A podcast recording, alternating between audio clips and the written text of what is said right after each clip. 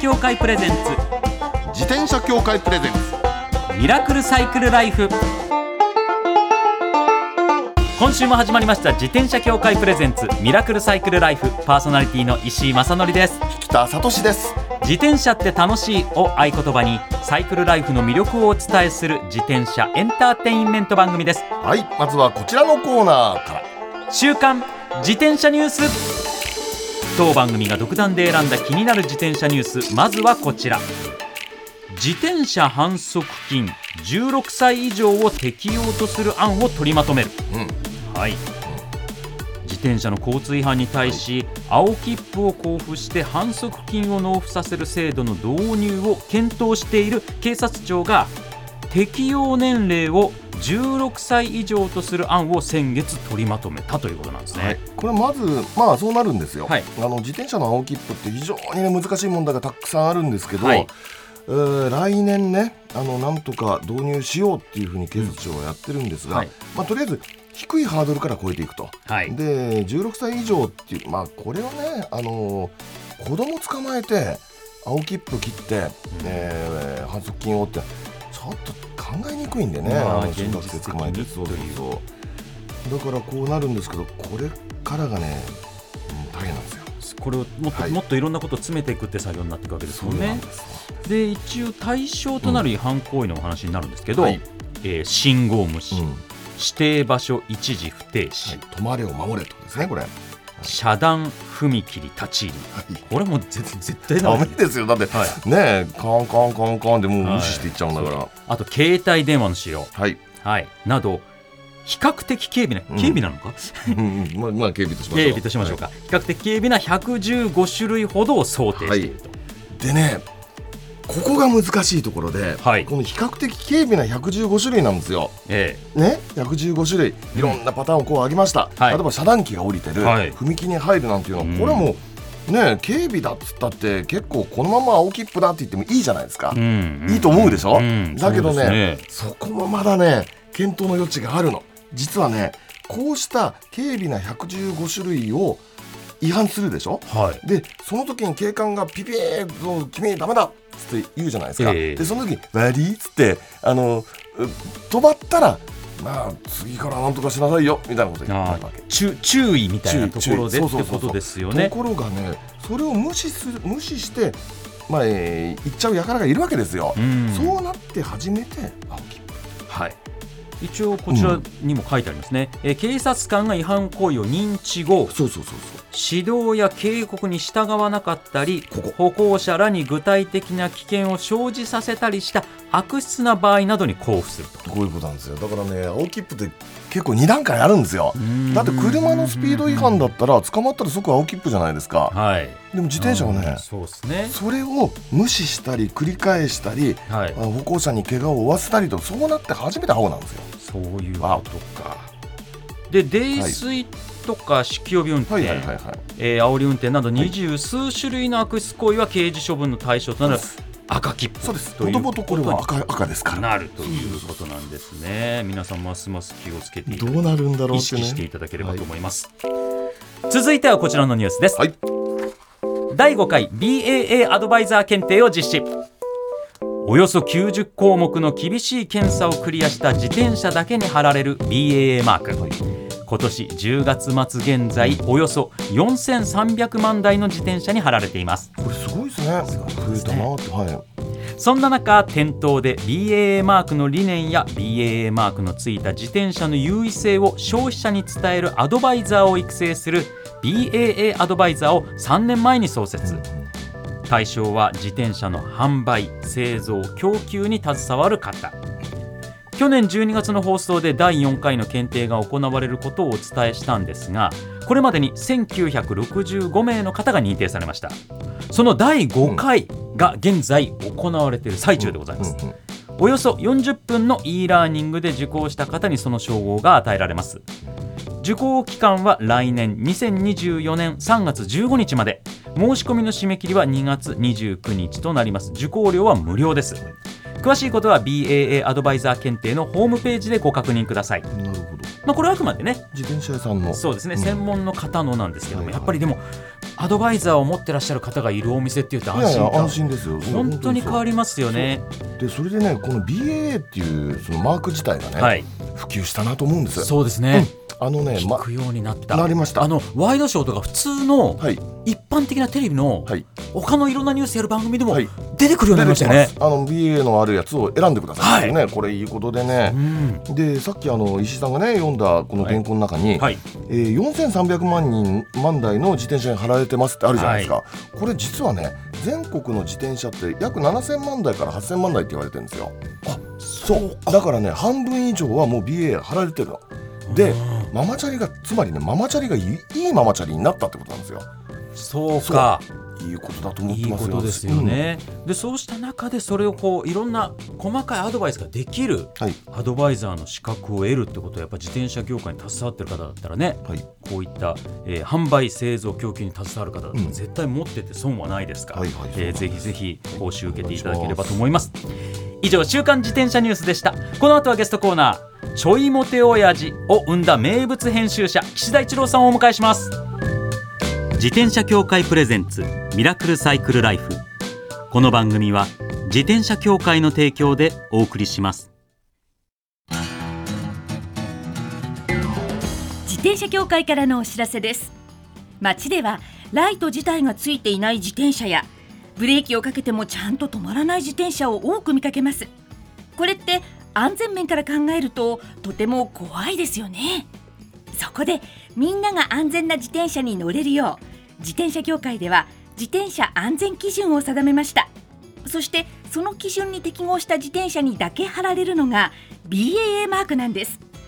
自転車活用推進法のベースになっている交通政策基本計画では BAA マーク自転車の普及を推進することも謳われています。つまり BAA マークは国も認めた自転車の安全安心の目印ということですね。自転車をお買い求めの際は BAA マークが貼ってあるかぜひチェックしてみてください。BAA マーク自転車で交通ルールを守って安全安心なサイクルライフを。BAA マークについての詳しい情報は自転車協会 BAA のウェブサイトまで。さあゲストコーナーです。編集者の岸田一郎さんです。よろしくお願いいたします。よろしくお願いします。よろしくお願いします。いやなんかねはい。憧れのちょいモテ親父ですよ。いやいやいや。そうなんですよね。いやよくあのちょい悪親父って言われますけど、はい。あのあれはあくまであの雑誌のキャッチフレーズで、ほう。ええあの本人非常に誠実なおっさんなんで、あの誤解のないようにお願いします。じゃあこの流れで私の方から岸田さんのプロフィールご紹介させていただきます、岸田一郎さんは1989年世界文化社で編集長としてビギンを創刊。以来創刊編集長として複数の雑誌創刊を手掛けられます。中でも主婦と生活者時代はレオンを未曾有のヒット作に育て上げられ、ちょいモテ親父今出ましたね、ちょいモテ親父という言葉2005年ですって。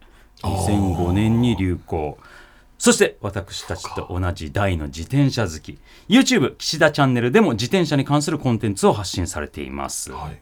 そうだビギンですもんね。いいんですよ。ビギンってもうやっぱ影響を受けたな。もう25年ぐらい前ですよね。そうですね。なんかおしゃれなものはここから出るみたいな感じだったじゃないですか。そうですよね。でなんかねあのガジェット好きが、はい。なんか燃えるようなものとかね。そうですね。よくあったなっていうあれ時計なんかもこれそうですね。ですよね、アイテムとしては一番受けたヒットしたアイテムがやっぱり時計ですね。は僕も本当時計その頃もうもろにはまって僕もねだ他社だったと思いますけど時計雑誌連載やらせてもらってるあそうですかそうですか。ハマってた時期があったんですよ実は。腕時計だから結構持ってはいるんですけあど。うん。まあ時計ってね、あの物がちっちゃいですから、自転車とか車と違ってね、い。くつあってもなんとかね、引き出しなんか入れとけるわけですから。え。そうなんですよ。だから僕はだからそういう意味で言うと岸田さんのイズムをの中で時計もハマり、うん。そういった雑誌の影響で自転車も僕はフォールディングにはまっていったんですよ、その小さくしてしまっていけるものタイプにだんだんはまっていくんですけどでうんうんそんな岸田さんも実は BD1 ドイツの折りたたみ自転車をお持ちだということでそれも YouTube 岸田チャンネルでご紹介されてましたよね。えはい、はい。今、バーディーって言うんですかね。バーディーはい今ははい。バーディーという名前になっておりますけれども、これはどのタイミングで出会って、いやこれはですね、えーと昔ロ僕もロードレーサーには乗ってたんですけれども、えロードレーサーってはい。まあ走るのに速いし、あの軽いしいいんですけどもあの、えー旗とあのどっかに止めておく時っていうんうんううん。ことになると、電信柱にくっつけるとかガードレールにつないだりとかっていう。それでまあ知り合いのところへ行くとかっていう。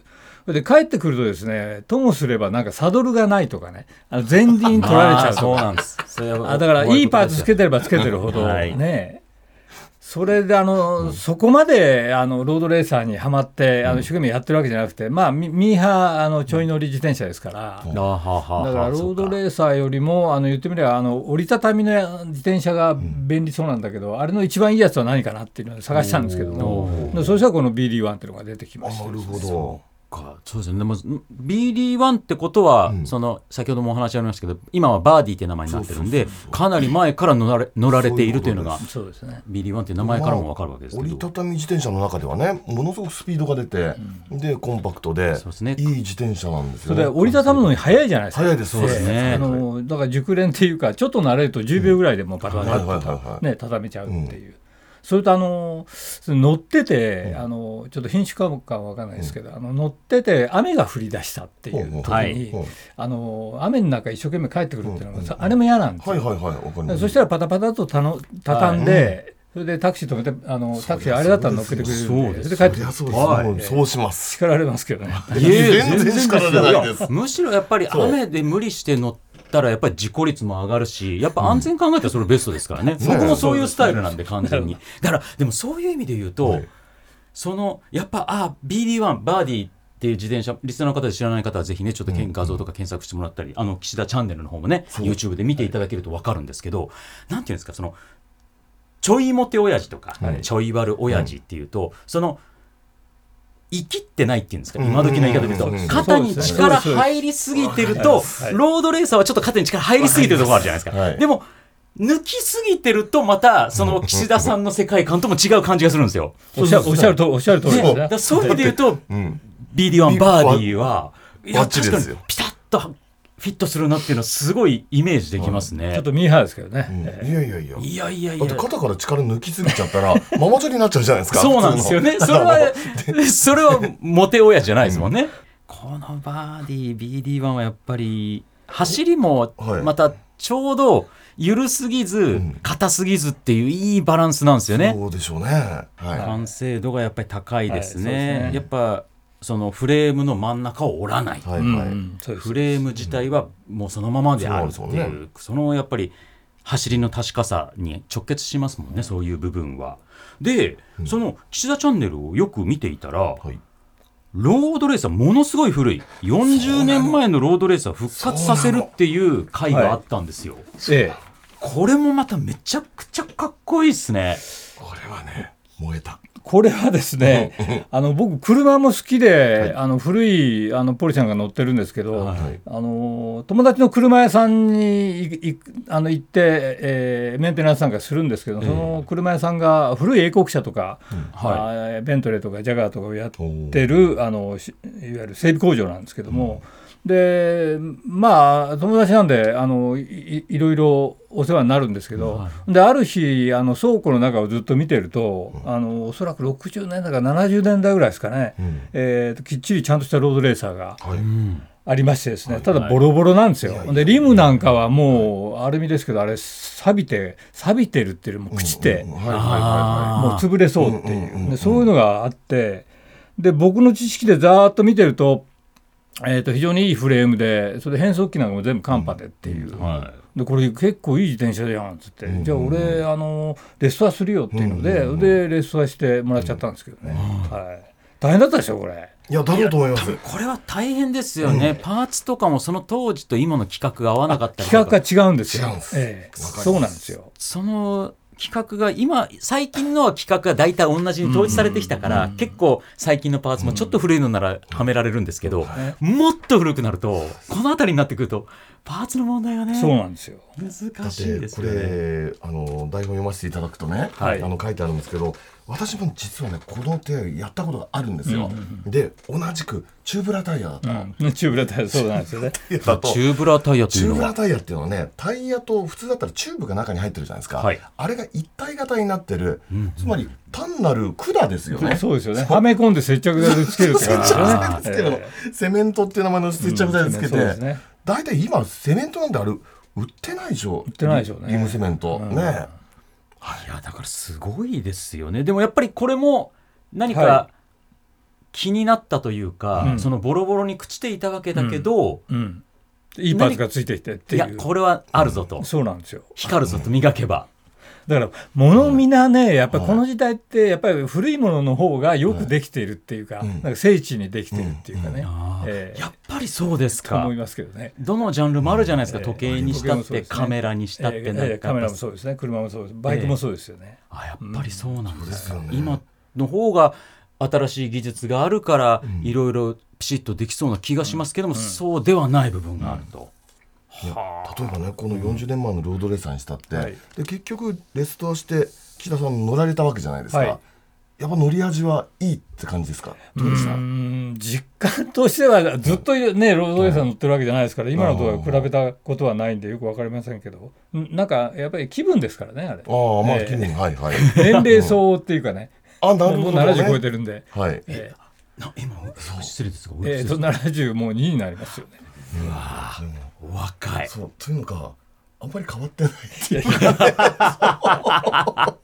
いやかっこいいんですようんいい。すごね。ややっぱりガジェット少年なんですよ時代的にああでもそうでしょうね、そうなんですよ。うん。すなんか少年の心みたいなものをなくしていくじゃないですか大人になると、はいはい。でもなんか岸田さんの中にはそれがすごい残ってる感じがするんですけど、うん。それ残す秘訣みたいなのあるんですよ、ね、いややっぱ根っから好きなんでしょうねもう純粋に好きっていう気持ちなんだ。だから週末はなんか車いじったり、まあ、自転車もいじったりしますけど、バイクいじったりそんなことばっかりやってますよね。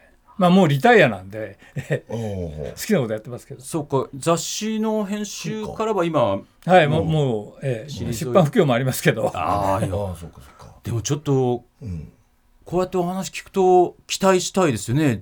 新しいタイプの自転車雑誌の 創刊。いいですねそれいはやこれどうなんいやことメディアとして、はい。あの雑誌というのはやっぱりなかなか難しいでしょうね。そうですね。今でもた頼まれることありますけど、でも岸田さんが雑誌でうん。実際ご自身そうやって前前からだいぶ前から乗られてるのは分かったんですけど、はい。雑誌で一番最初にというかなんか印象深い昔これ扱ったなみたいなので自転車関係のもので扱ったものってあります時計とかはいろいろあったと思うんですけど、えっとですね、ビーンを創刊してですね、はいはい。えっと1年半年1年ぐらいですかね。でその時にあの、えーご存知でしょうけれどもあのアレックスモルトン。っていう自転車。あれもまあ、折りたたみといえば折りたたみというか、まあはい。分解っちゃ分解はいはいそうですね。あの話を聞きましてですね、いわゆるイイギリスの、えー貴族でアレアレックス・はいモルテン教というのがいらっしゃって、はいでその方が作った自転車が非常に面白いっていうはいはい話を聞いてですね、で話を聞くとなかなか面白いんで、はい。おそらくねメディアには全然出てなかったと思うんですけどもでこれはちょっと取材に行ってこいと。はい。ちょっと私、ちょっと編集なんで行ける時間がなかったんですけど、はいで担当にあの、えーモルトン教のお城ですけれども、うん。そこまで取材に行かせましたけどね、お城まで。へええそれがだから81年？そんなもんですよね。80年代。のはい。これね最初の頃。おそらくねこのあと80年の末末ぐらいに、あのブリヂストンがね日本の、ブリヂストンモールトンっていうあのありましたね。共同開発したんですよ。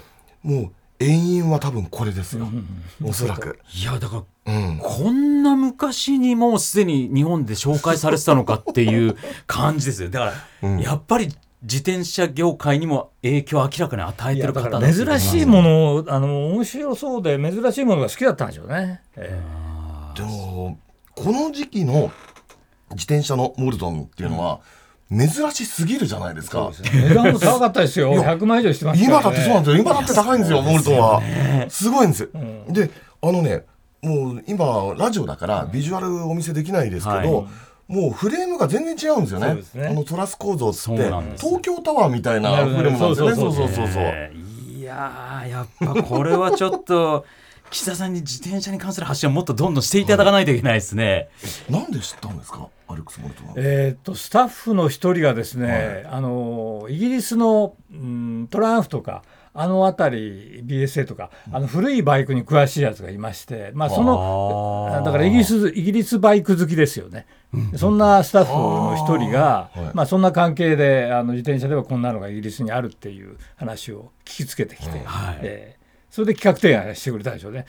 編集こんな面白いあのバイクというか自転車がありますよっていう、それは面白いっていうのでじゃあお前行ってこいよっていうので取材飛ばしましたけど、いやこれはちょっとですね、お時間がそろそろ近づいてきてしまったので、はい、来週もしっかりお話伺わせていただいて自転車に関するお話さらにさらに深掘りしていきたいと思います。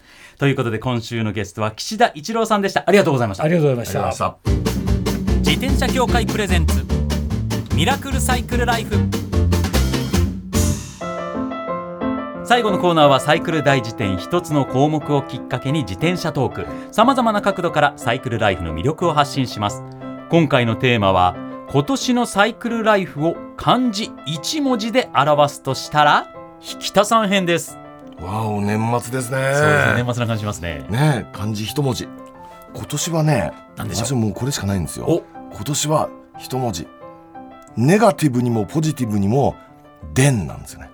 電。電はどういう電気の電。あ電気の電。電動の電。おーなるほど。あそうか。いやもうね。電今年はね始まった時からはい。結構ねあのネガティブな電動化が進みましたよ、まあ自転車業界。そうですね。でそれでねあのーちょっとすげえなと思ってるのははい。あの我々も都心でよく見るじゃないですか、ええ。あの坂道をね上り坂をもうペダルもこがないでビューッと上がっていくやつ、はい。あれ違法、うん。うん違法フル電動って言うんですけど。ね。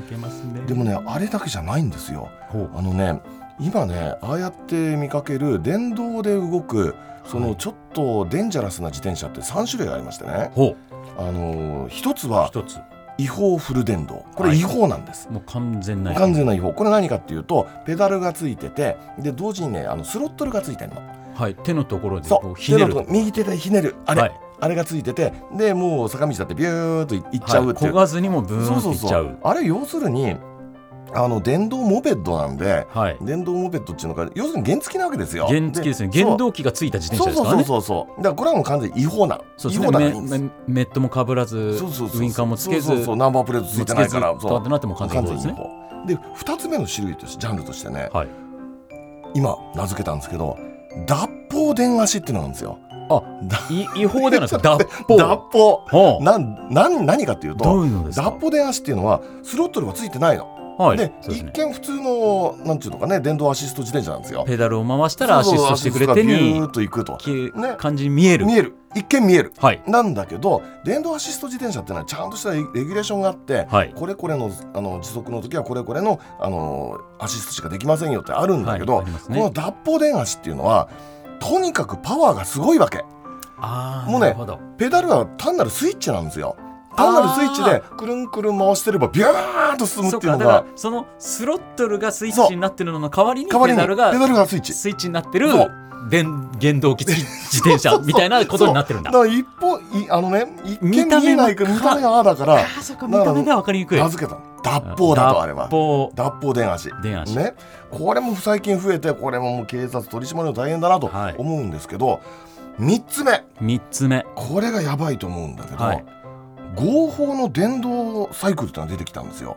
合法電動サイクル。ね、これ何だと思うでしょ、はい。まだあんまり街には出回ってないんだけど、え要するにね今年って電動キックが流行ったでしょ？あそうです電動キックボード。電動キックボーそう。ド見ますよ。見ますでしょあれにサドルがついたやつなんですよ。あれにサドルがつくとはそのなんていうのかね？だって電動キック合法化されちゃったでしょ？あ電動キックは合法化になりましたよね法律上ね。ででそれでねそれにサドルつけたんですよ。でそうしたら電動サドル付き電動キックイコール電動サイクルになって。はでこれはねペダルはないの。ではいスロットルだけついてるんですよ。あそうだ。で時速20キロであのースピードは止まるのね。あ止まる。あそうですね。そういうルールですもんね。そうそういうルール。だからっていう、電動ところがねパワーが600ワット600ワットまで OK でードははいえ。で600ワットってどれぐらいかというとあの電動アシスト自転車が大体200ですから普え通の。3倍？3倍。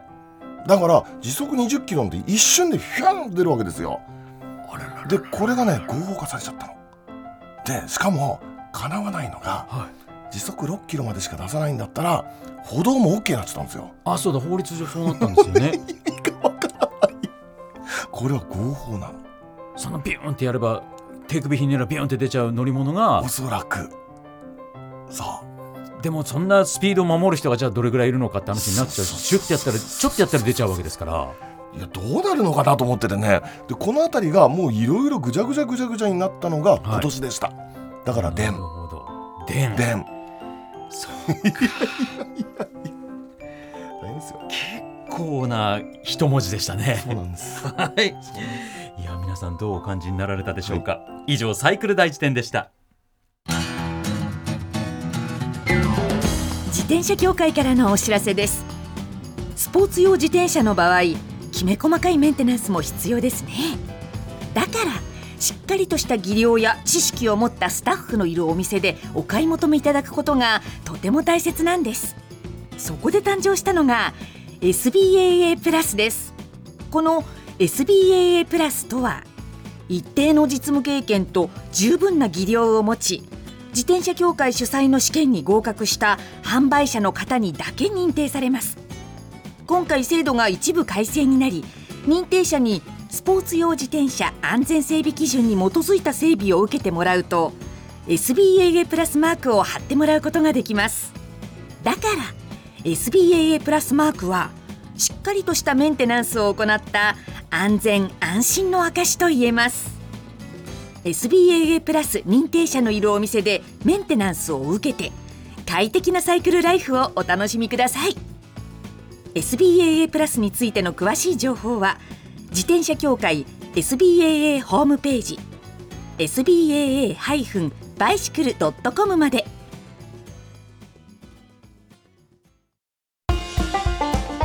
ミラクルサイクルライフそろそろお別れのお時間です。いやはい。もうまず、はい。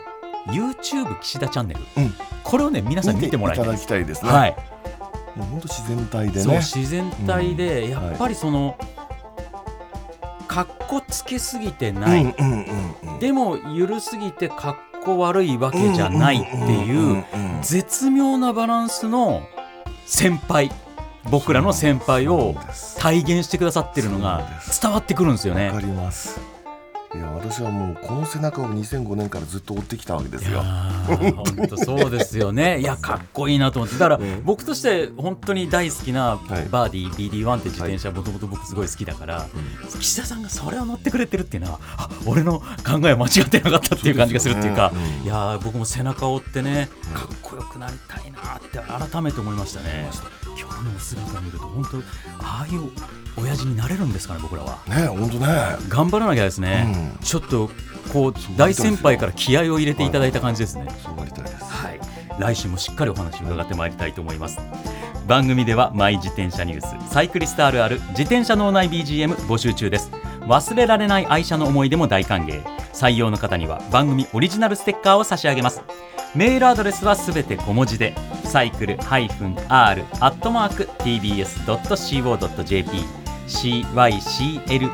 cycle-r-tbs.co.jp までお待ちしております。お待ちしてます。それではまた来週お会いしましょう。お相手は石井正則と北里でした。自転車協会プレゼンツミラクルサイクルライフ。この番組は自転車協会の提供でお送りしました。